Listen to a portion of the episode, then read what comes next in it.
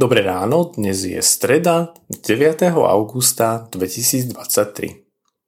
Slovo Božie je napísané v Evangeliu podľa Matúša v 9. kapitole od 18. po 26. verš takto. Keď im to hovoril, prišiel k nemu istý popredný muž, poklonil sa mu a povedal Moja dcéra práve umrela, ale poď, polož na ňu ruku a ožije. Ježiš vstal a išiel za ním so svojimi učeníkmi.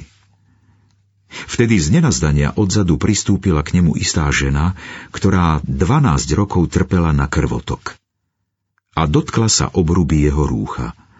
Povedala si totiž, ak sa dotknem čo len jeho rúcha, ozdraviem. Ježiš sa obrátil, zbadal ju a povedal, Dúfaj, dcéra, Tvoja viera ťa uzdravila. Od tej chvíle bola žena zdravá. Keď Ježiš prišiel do domu popredného muža a videl tých, čo pískali a rozrušený zástup, povedal Odíďte, lebo dievča nezomrelo, ale spí. Oni ho vysmiali. Keď vyhnali zástup, Ježiš vošiel dnu, chytil dievča za ruku a ono vstalo. Chýr o tom sa rozniesol po celom kraji. Automat.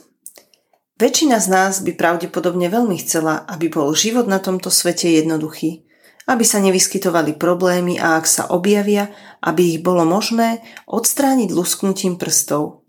Takúto máme predstavu.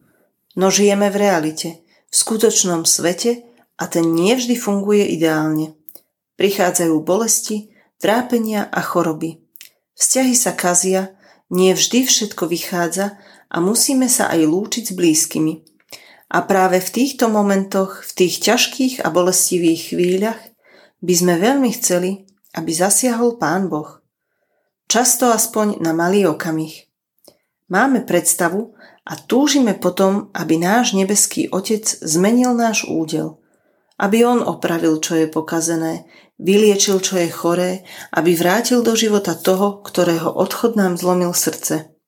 Je to správna túžba, lebo nech sa v našom živote deje čokoľvek, našou prvou voľbou by vždy malo byť obrátiť sa na Pána Boha.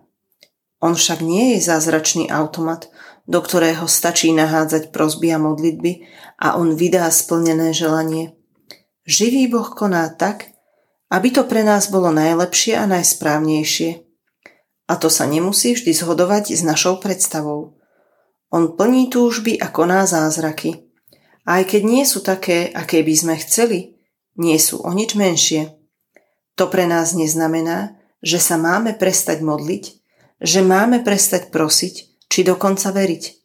Práve naopak. Pre nás to znamená, že sa aj dnes, aj každý ďalší deň potrebujeme viac modliť, obracať a spoliehať na pána a každý deň mu viac a pevnejšie dôverovať. Bože, ďakujem Ti, že si láska a nie automat.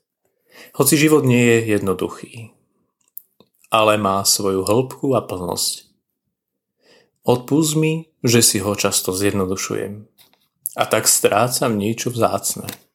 Daj nech vo mne zomrie každé sebectvo, bezbožnosť a narodí sa to nové a dobré, čo sa ti páči. Amen. Dnešné zamyslenie pripravila Svetlana Dočkalová. Pamätajme vo svojich modlitbách na cirkevný zbor Rastislavice. thank